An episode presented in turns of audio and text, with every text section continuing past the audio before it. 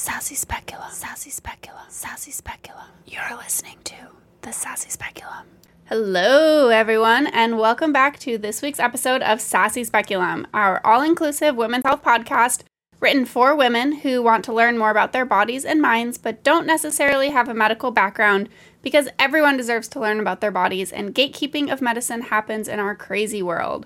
So, I'm here to dispel any myths, break down barriers, and encourage you to advocate for your own health when necessary. Today's episode is actually all about supporting you and getting you to live your best life. We're not talking about some crazy medical thing today, but more about the importance of keeping you sane, fresh, and thriving. But before I get too ahead of myself, like always, gotta finish up this intro. So, this is Sassy Speculum. I'm your host, Adrian. I'm a naturopathic doctor in the Portland, Oregon area, and I'm starting up my new practice literally next week. And I am accepting new patients. You can head over to my website for more information about scheduling at www.sassyspeculum.com. Or if you've been waiting for this moment for a while, scheduling is live and you can go straight to www.onespacehealthcare.com slash contact to get right on my schedule. That's www O N E S P A C E H E A L T H C A R E dot com slash C O N T A C T to get on my schedule. You can actually get on the schedule as soon as Monday. So soon. It feels like um, it came up so quickly. And I really, really can't wait to meet you. So, moving on, as always, Please rate and review the podcast wherever you are listening to it. This helps to get the episodes out into the world more, which is always helpful. And last but not least, nothing I say today is medical advice. Please always consult your own doctor before making any changes to your health regimen. I am a doctor, but I am not your doctor. So I don't know you or your body, so I can't make recommendations for your specific health situation. But if you do want me to be your doctor, well, you know how to make that happen now, don't you? Okay, I think that's enough of an intro for today. Let's jump in. Today, I wanted to talk about the importance of and the science behind self care and stress reduction. We all know that self care is important and even necessary for optimal health, but it is way easier said than done. In the medical field, burnout happens way, way, way too frequently. So I'm right there with you in all knowing how much easier said than done it is and how bad shit can get if we don't take care of ourselves. But I want to share with y'all the science about it primarily. The science I'm talking about here is called neuroscience. It's the study of how the brain and body intertwine and work together. The most effective type of self care envelops both aspects of the study the mind body connection. So many self care tips are focused on the external going for a walk, getting a foot massage, go on that vacation. These things all provide enjoyment, in most people at least, but they aren't actually getting to the root of the issue and addressing the actual stressors or mental health challenges. They're more acting as a distraction. When we experience stress, we feel it inside of our bodies. If you have a big project due at work that you're not prepared for, you might have trouble sleeping, mood swings, and just overall overwhelm.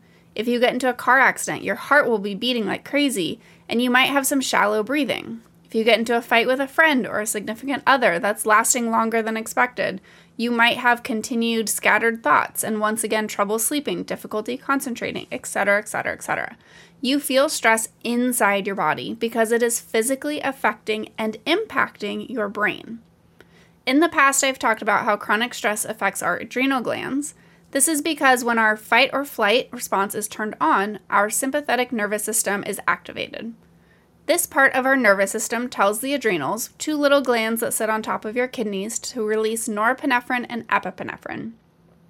Two neurotransmitters that will help you to run away from that bear that's chasing you, because when you're stressed, whether it's actually from a bear or from someone running a red light in front of you, your physical body cannot tell the difference. It will always believe that you are running from a bear, and it believes it's doing you good by pumping out these signals to get you the hell away from it. During this response, our kidneys inhibit a part of themselves that controls your blood pressure. This is why one of the most common symptoms of stress is an increased heart rate and blood pressure, which for some can be truly detrimental to their overall health on an obvious level. But for most quote unquote healthy young individuals, the effect stress has on their whole body may be hidden underneath your skin. Being in a fight or flight vibe leads to mitochondrial damage and dysfunction. Mitochondria, as many learned in sixth grade science, are the powerhouse of the cell. They provide energy to the entire body through what's called cellular respiration, a process where sugars are broken down and converted into a usable form of energy. Since stress results in multiple physical symptoms, the body then puts a lot of pressure on those mitochondria to make more and more energy to keep up with the physical symptoms. And those little mitochondria dudes don't have the ability to repair themselves very well, leading to significant damage, specifically in areas of the brain that are involved in memory and active thought. Another aspect of mitochondrial damage is that when they become damaged, they can literally spill DNA out of their membranes, which eventually finds its way into our bloodstream. This circulating mitochondrial DNA actually mimics the release of cortisol, one of our main stress hormones, and as I've discussed in previous episodes, Chronic cortisol is linked to so many of our most common chronic diseases like diabetes and heart disease, to name a few. A Columbia University study looked at 50 adults, both male and female, who had to be recorded giving a five minute speech defending themselves against a false accusation. The study team took blood samples both before and after the speech, and for the majority of study participants, the amount of circulating mitochondrial DNA doubled. A 2018 neuropsychopharmacology study discovered that study subjects who were depressed had higher levels of circulating mitochondrial DNA, and it was even higher in those who were unresponsive to antidepressant prescriptions.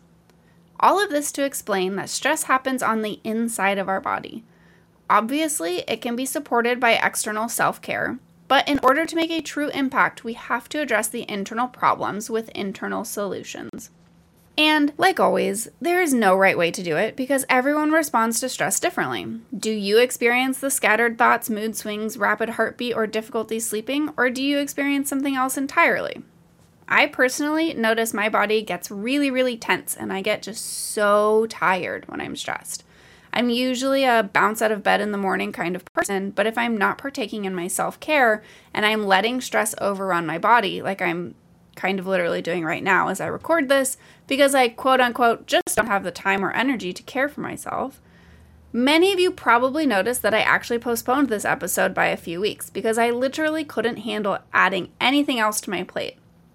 I had the entire episode written, but I was so incredibly busy getting ready for my bestie's wedding, which was a few days ago, and also getting ready to open my practice and all the licensure and credentialing stuff that I was just super not prepared for. Postponing the episode was my self care for the week, which now that I'm thinking about it was pretty lame and a minimal way to address my stress. But as I said earlier, self care is much easier said than done. When I am exercising regularly, eating healthy, proud of my work, and maintaining a successful social sphere, I can literally bounce out of bed every morning and be a happy, functioning human being all day. When I was in college, and for honestly many years after that as well, I thought that self care was staying in bed all day, watching TV, and eating an entire oven baked cheese pizza throughout the day, because those things made me feel like I was in control. But looking back on that time, I wasn't happy, and I definitely wasn't healthy. Besides the fact that all three of those things just straight up aren't healthy, they were external gratifiers. Self care isn't just things that make you feel good. The key to self care is learning what small but meaningful things you can add into your daily life that will help you to thrive. Apparently, laying in bed all day is called bed rotting. It's the act of resting and relaxing as much as one needs, but there does come a time when you are literally just rotting. My bed rotting, eating pizza, and watching TV was my brain's way of seriously looking for any possible way to trigger the chemicals that make me happy and feel good. There are four different happy chemicals in our bodies, and they are all connected with specific feelings and actions. Dopamine is the most thought of when it comes to motivation and reward. My brain knew that if I ate that pizza, I'd feel cheesy and warm and happy for 0.2 seconds before I felt bloated, guilty, and grumpy. But my brain was chasing that 0.2 second high that comes from dopamine.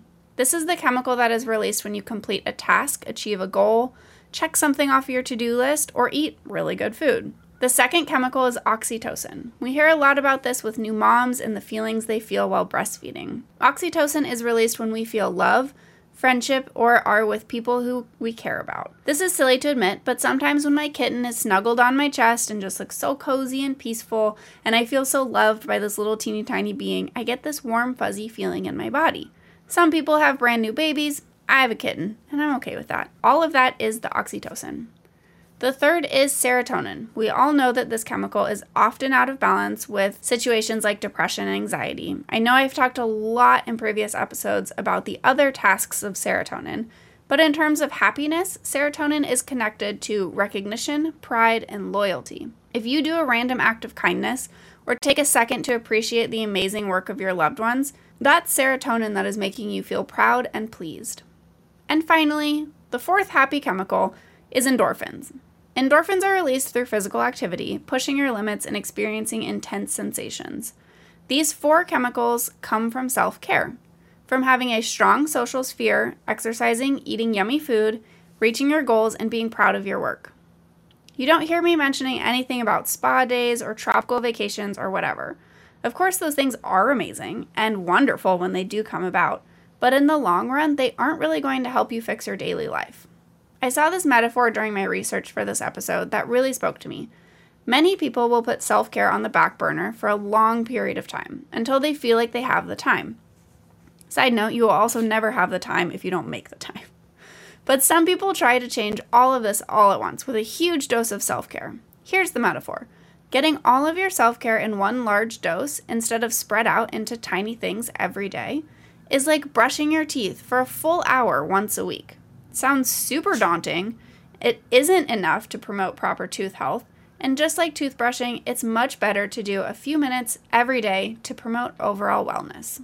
Now, if you could find one thing that could release three of those four happy chemicals and very easily boost your mood, your energy, your metabolism, and your overall daily vibe, would you do it? If there was one thing that could help you finally shed those last 10 pounds, or could give you the confidence to finally stand up to your asshole boss, or could bring about enough energy to make it through your day without having to take a nap or needing that afternoon coffee boost, would you do it? What if I told you that one thing you could do every day to encourage all of those things would take you 20 minutes? Would you say you don't have the time? I definitely have said that. Hell, I said that last week when every single second of my time was accounted for working on something for the wedding, my practice, or for work.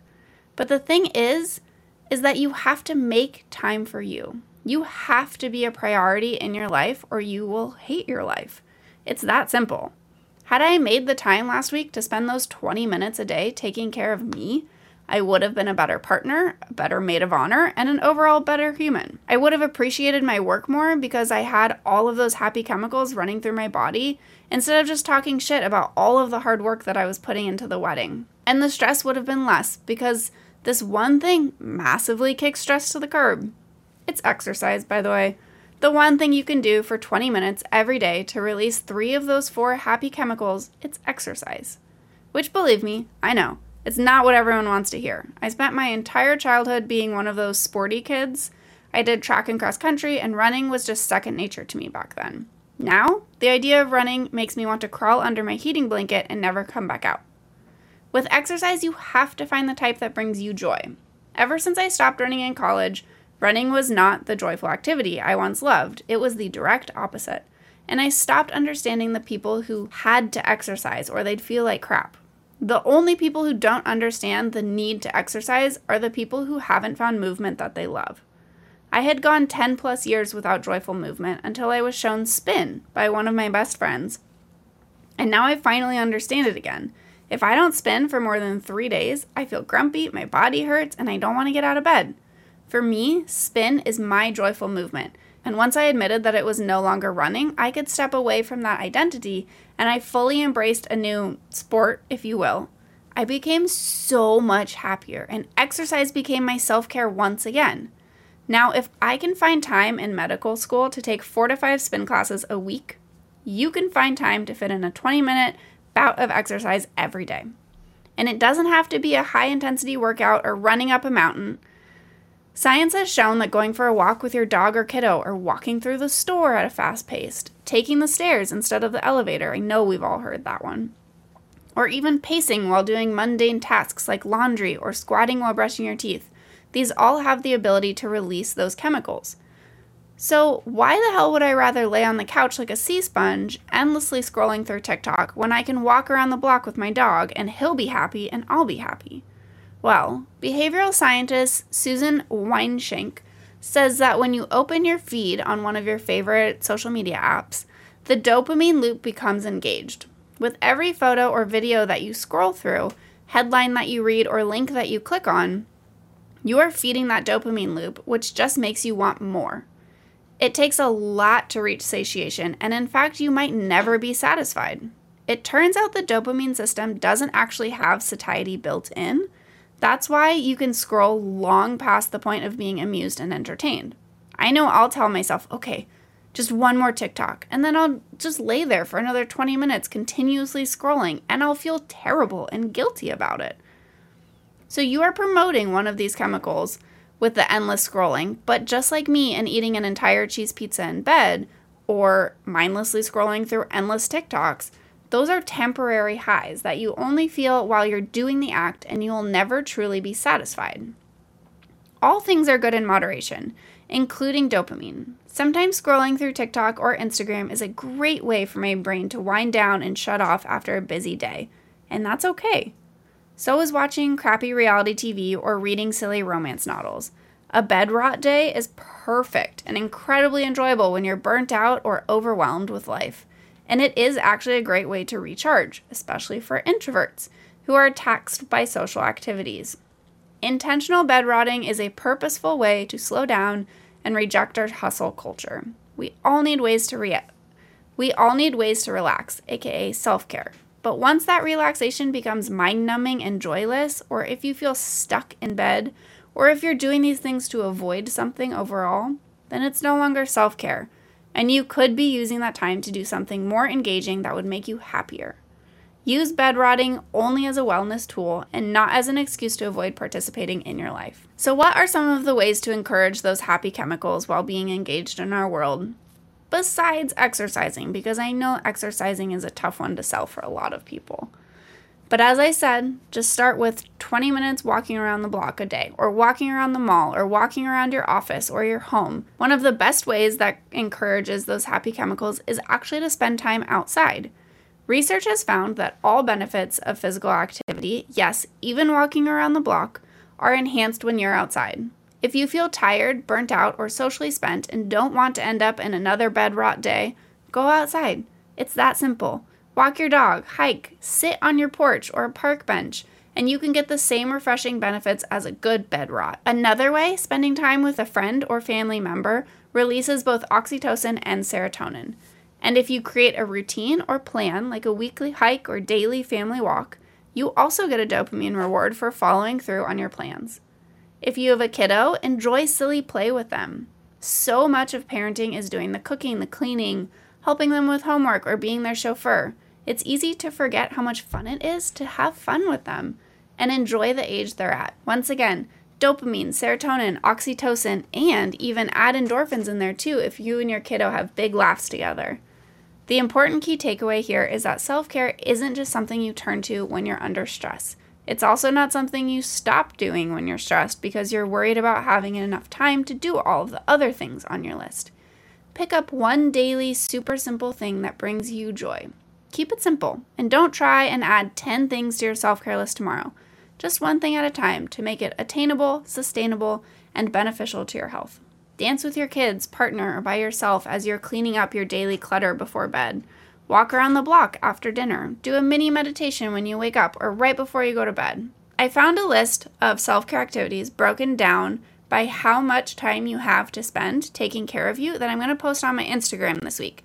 So keep an eye out for that. It will be broken down in if you just have a minute or five minutes or 10 minutes or an hour so that you can do things to take care of you regardless of how much time you have on your hands. Another thing about exercising is that you don't need to do all 20 minutes at once. If you can handle a 10 minute walk during your lunch break and a 10 minute walk after work, do that. Break it up throughout the day. That's totally and completely fine. Now, something that I said a little bit ago got me thinking. I said something along the lines of carrying out regular plans with family and friends completes the dopamine cycle, allowing us to feel like we've completed a task, and therefore we get a surge of dopamine, which is true. When I successfully maintain a plan with someone and end up having a blast with them, I'm happy that I went through with it. But like so many other millennials, and I think Americans in general after the pandemic, when my plans get canceled, I am usually thrilled. You mean I don't have to put on clothes and makeup and can stay at home and don't have to worry about all the social anxieties about being out in the world? Sign me up. Why did I even say yes to plans in the first place? Well, for these feelings, we are also blaming dopamine. When a plan is canceled and you feel relief and or pleasure, this is caused by a dopamine release. The relief may be more pronounced if you have social anxiety, anticipatory anxiety. When that thing is canceled, the threat of a social situation is averted, and you might experience a rush of dopamine pleasure, plus a reduction in the activity of our fear center in our brain. I also learned that some people don't have a sense of relief when plans are canceled. These are probably the people that encourage us to make plans too. If a plan is canceled, some will have no significant change in brain activity. They won't feel bummed or pleased. This phenomenon, according to psychotherapist Nancy Collier, is becoming more and more common as we are operating on a short term thinking pattern, and the concept of commitment isn't very important to our generation anymore. We are less and less likely to turn towards a plan that we don't feel is immediately easy or pleasurable. Apparently, having a strong neurological response to canceling plans, i.e., being bummed or ecstatic that plans are canceled, is a good thing, according to the psychotherapist, because it indicates you care and are invested in the plan itself, even if you didn't really want to go. Relief, distress, excitement, displeasure, these are all normal responses to a plan being canceled. It's when you feel nothing at all that you might want to reconsider why you're making plans with this person in general. That's all I got for you guys today. Season 2 episodes are just shorter, I guess. Keeping it short and sweet for y'all. Sassy staples for today are number one, stress is felt on the inside of your body. So, self care activities that benefit the inside of your body are going to be so much more effective. Applying a face mask or eating a pint of your favorite ice cream are great for temporary relief of stressors, but incorporating small daily habits that make your everyday life a little bit better will have extreme benefits. That was kind of a combination of staples, so let's say moving on to number three. Chronic stress causes issues with every system in your body and can actually cause irreversible DNA damage that not only affects you and your well being, but that of your kids too. You would never want to put all of your stressors on your kids, but that's literally what you're doing when you're not taking care of yourself. Generational trauma is a very real concept, and everyday chronic stressors are a type of trauma that is passed off to offspring. Thank you all for listening today and for being patient while I did my own little self care with postponing this episode. Hopefully, now that things are calming down in my life a bit, I will be able to stick to my schedule better. Please remember to rate and review the podcast wherever you're listening. If you're interested in scheduling with me, you can schedule online at www.onespacehealthcare.com slash contact or you can go to my website, www.sassyspeculum.com, for more information, and the link to schedule will be there as well. I can't wait to meet you and support you on your health journey. Make sure to also follow me on Instagram at Sassy Speculum for more sassiness and information. And you can always reach out to me via email or DM on Instagram. My email is um, sassyspeculum at gmail.com. I would love to hear from you if you have questions, concerns, topic ideas, um, I don't know, anything. Just want to say hi, whatever. I would love to say hi to you. As always, this episode's Vagina Rhyme from my favorite vagina rhyming color book by Margalit Cutler is. Oh my gosh, I opened the one I did last week. That's funny. My vag is a nesting doll with beautiful design, layered and compact, complete with a glossy shine. That's interesting. All right. Uh, once again, thanks for listening. See ya in two weeks. Bye.